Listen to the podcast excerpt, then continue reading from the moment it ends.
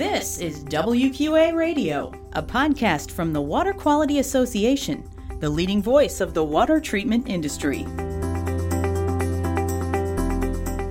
Now, here's your host, Wes Bleed. And hello from WQA Radio. Thanks for joining us. This is podcast number 11. In this edition, we'll be joined by WQA Business Development Director Brian Geoghegan.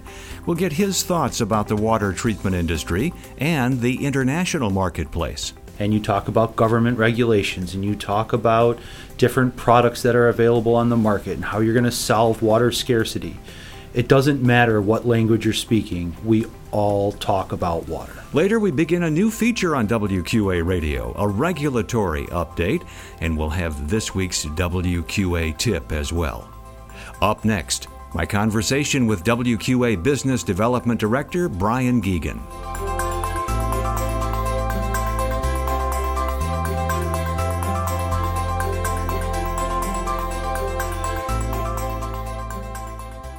And our featured guest in this podcast is WQA Business Development Director Brian Geoghegan.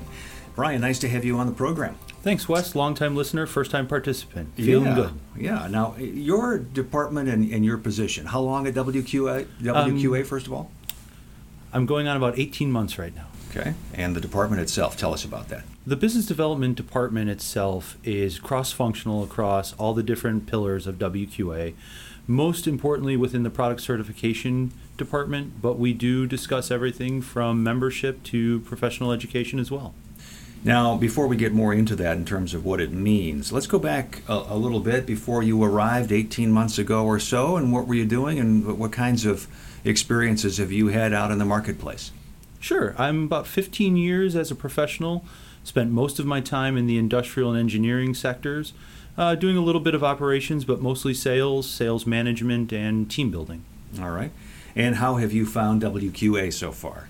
WQA has been a wonderful opportunity for me.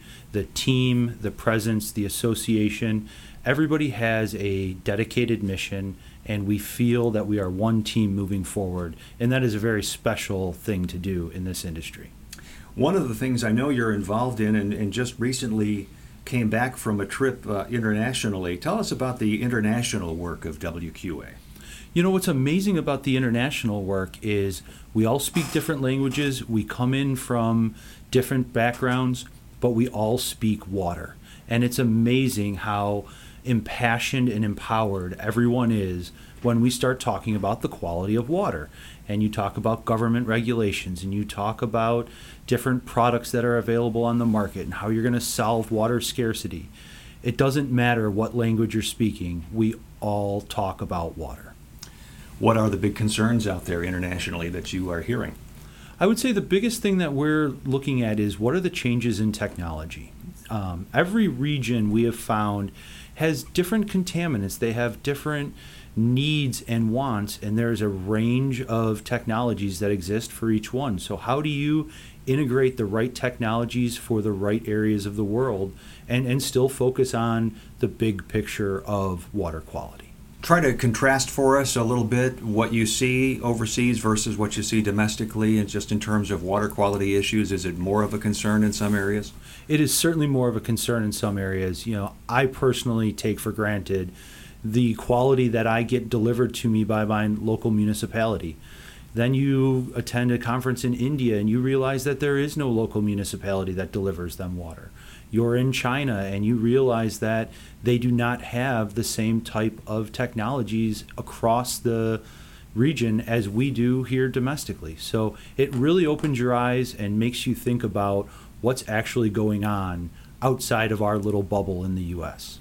And what uh, impact do you see WQA having then, both internationally and here domestically, as far as technology is concerned, research, and all of that that has to go into, uh, you know, certifying products and making sure that people have the right water treatment products to do the job? You know, we wouldn't be here today if it wasn't for those international teams wanting our input everywhere we go, WQA has been showcased. Uh, we recently attended the Chinese Drinking Water Symposium in Anhui Province, and we were welcomed as a featured guest. Um, just last week, as part of the Water Quality Association of India's annual meeting. We were brought in as a featured guest. These different countries really want to value Western technology, Western thought process, and how we do things. So, just acting as a global consultant and a global kind of correlation of data really helps all the other areas of the world. Do you see that business growing over the next, uh, say, five to ten years?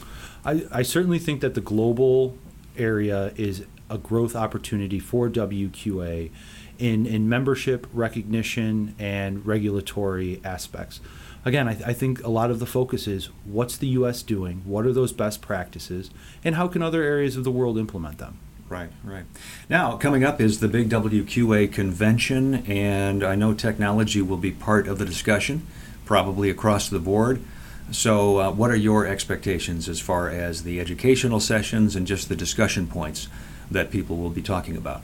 Well, certainly from a business development perspective, convention is a great networking opportunity. So, we've got the option to finally meet everyone in a common area and discuss all of those new technologies and you're not focusing on one specific manufacturer or one specific type of technology. You're looking at big picture items and, and how all the technologies fit into those roles. And that's really key to making the industry move forward is bringing those different technologies together. Um, and that's not to take into discount just the, the general schmoozing and client interaction that you get to have when everybody's in a room together. And so, if you're listening to this and haven't registered, you need to get registered. Certainly. This, this is a, an opportunity of a lifetime. Uh, it only comes once a year, but it is certainly a great time to interact, and there has never been a better time to be in the water industry. Brian Geoghegan, Business Development Director at WQA. Thanks for joining us today. Thanks for having me, Wes. And this is WQA Radio.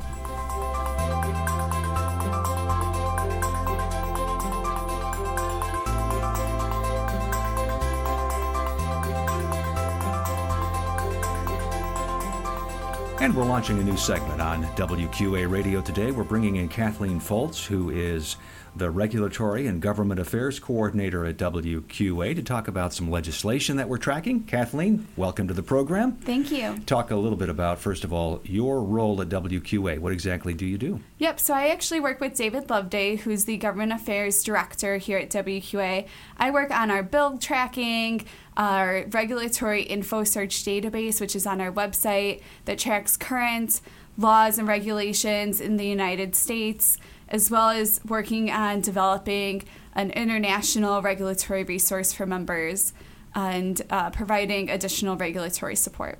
Okay. And I understand today you have an update on some lead testing.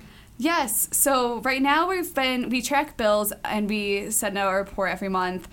And there's been several bills looking at lead in several states with proposed legislation and uh, testing for lead in drinking water. I was going to specifically talk about Illinois today. Mm-hmm. There's three pieces of legislation that are being amended.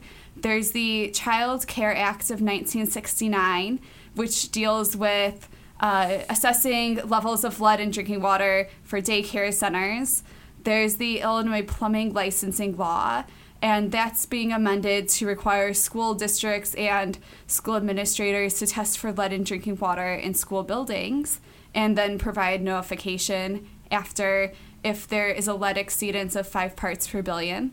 And then there's the Environmental Protection Act amendment for Illinois, uh, which is requiring owners and operators of community water systems to create a comprehensive list of lead service line inventory and provide notice to occupants that might be affected during a period of construction work, whether it be water mains, lead service lines, or water meters. So the next step is to continue to follow these and to make sure that our members are on top of what's going on. Correct. Okay. Go to WQA.org and look for the Government Affairs tab, and you can get reports and updates on what's happening from a regulation and legislation standpoint. So, Kathleen, thank you very much. Thank you.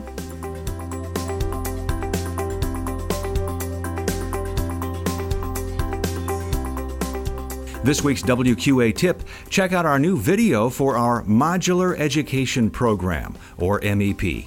Just go to WQA.org slash MEP and learn how you can get started. As we mentioned, registration for the 2017 WQA Convention and Exposition is underway, and you need to get registered soon. Do it now. The convention will be held in Orlando from March 28th through the 31st. Get all the details about registration fees and housing at wqa.org/convention. Renew your membership now to get the member rate for the convention. Go to wqa.org/membership.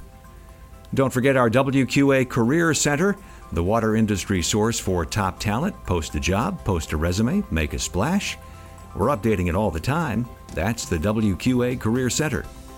And be sure to pass along a link to this podcast to somebody you feel would benefit by hearing it as well. Thanks so much, and until next time, this is Wes Bleed. So long from WQA Radio.